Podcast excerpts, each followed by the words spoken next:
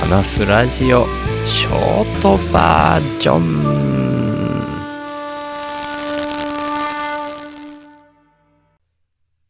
ちょっと昨日の続き気味な話最初に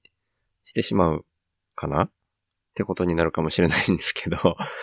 うーんと、ポッドキャストで喋った方がいい理由って僕が今まさに毎日配信に変えていて、ちょっと前にみそさんが一周年になった時に、一年間毎日に近いペースで配信続けてきたら、人前で喋る時に全く緊張しなくなったみたいに言ってて、それを真似して今僕が始めているから、まあ、僕はまだそこまでにはなってないんですけど、日々、やっぱりこう、録音するハードルみたいなのは下がってきてるなっていうのがありますね。人前だとまだちょっとわかんないですけど、まあ、実際僕が人前に、リアルで人前に出るみたいなことが今後あるのかみたいな話もありますけどね。うん。それも一つありますよね、と思って昨日の付け足し的に、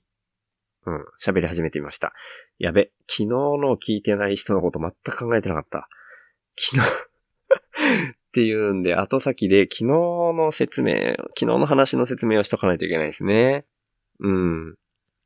えっ、ー、と、おとといの夜の古典ラジオコミュニティの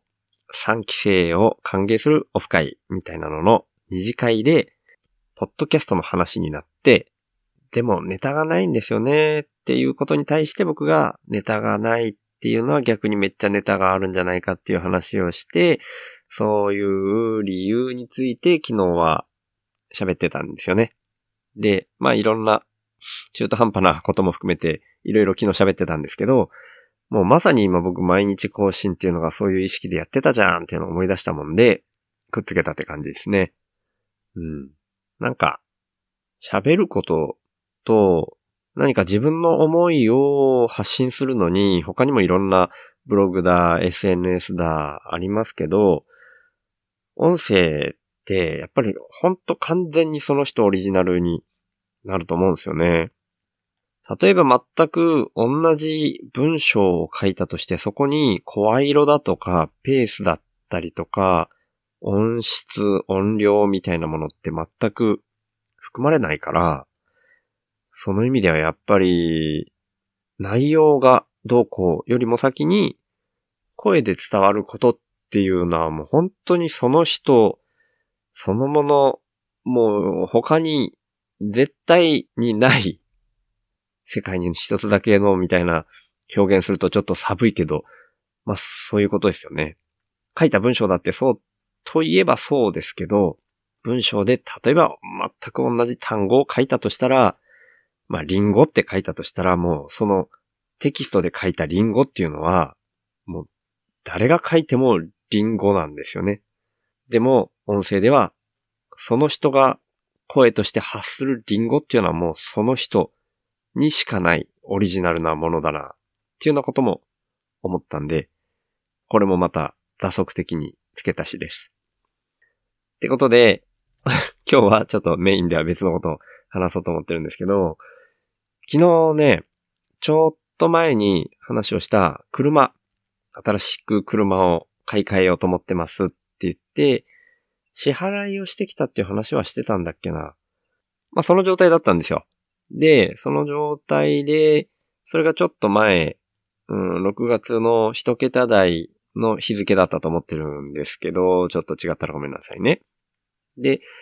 まあ、納車の日は、また、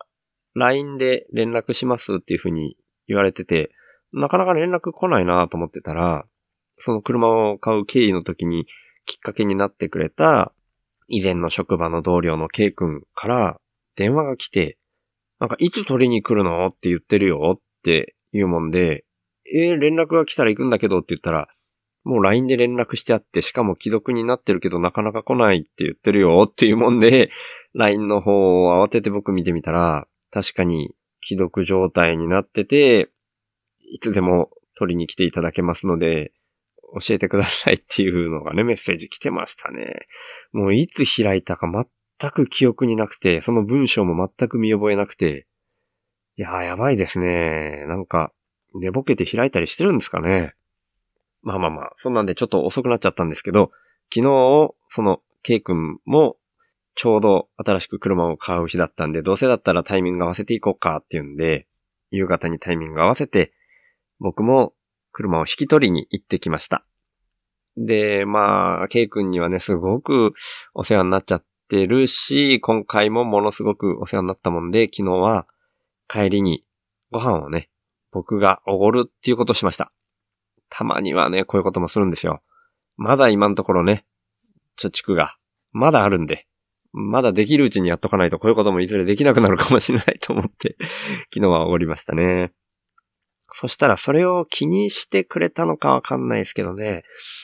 まあ明日、また仕事終わったら野菜持っていくよ、つって、まあケイ君は以前の職場、まあ未来畑っていうボーダレスグループの中の農業の会社っていうのも前に言ったと思うんですけど、そこでまだ働いてるんで、まあ廃棄することになる野菜っていうのが出るわけですよね。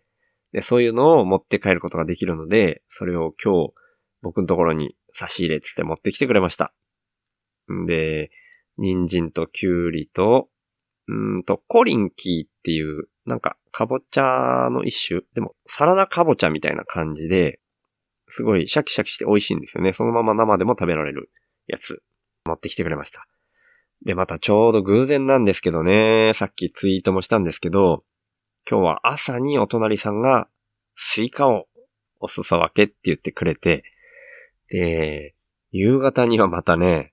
その、ケイ君と働いてた未来畑のさらに前に働いてた職場、それも農業の職場だったんですけど、そこで一緒に働いてたことのある、愛さんっていう、僕より年上の奥様なんですけど、その人がね、フラッとやってきてもらったんでお裾分けってキュウリをまた置いていきました。いやーもう朝からね、売りかのものをもらいまくるみたいな一日になっちゃって、インプットはね、めちゃくちゃありがたい。なるべくお金を使わない生活してますし、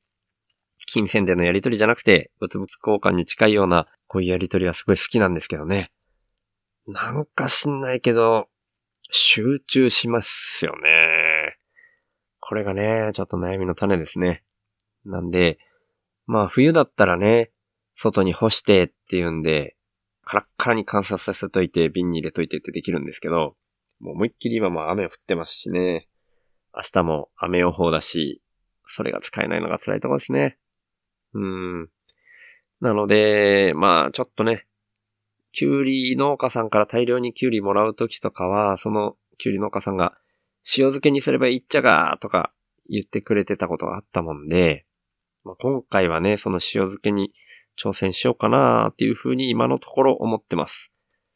ただ、キュウリをつけられるような入れ物が今のところないっていうのと、塩すらね、普段僕、あんまり使わないんで、今、ないんですよ。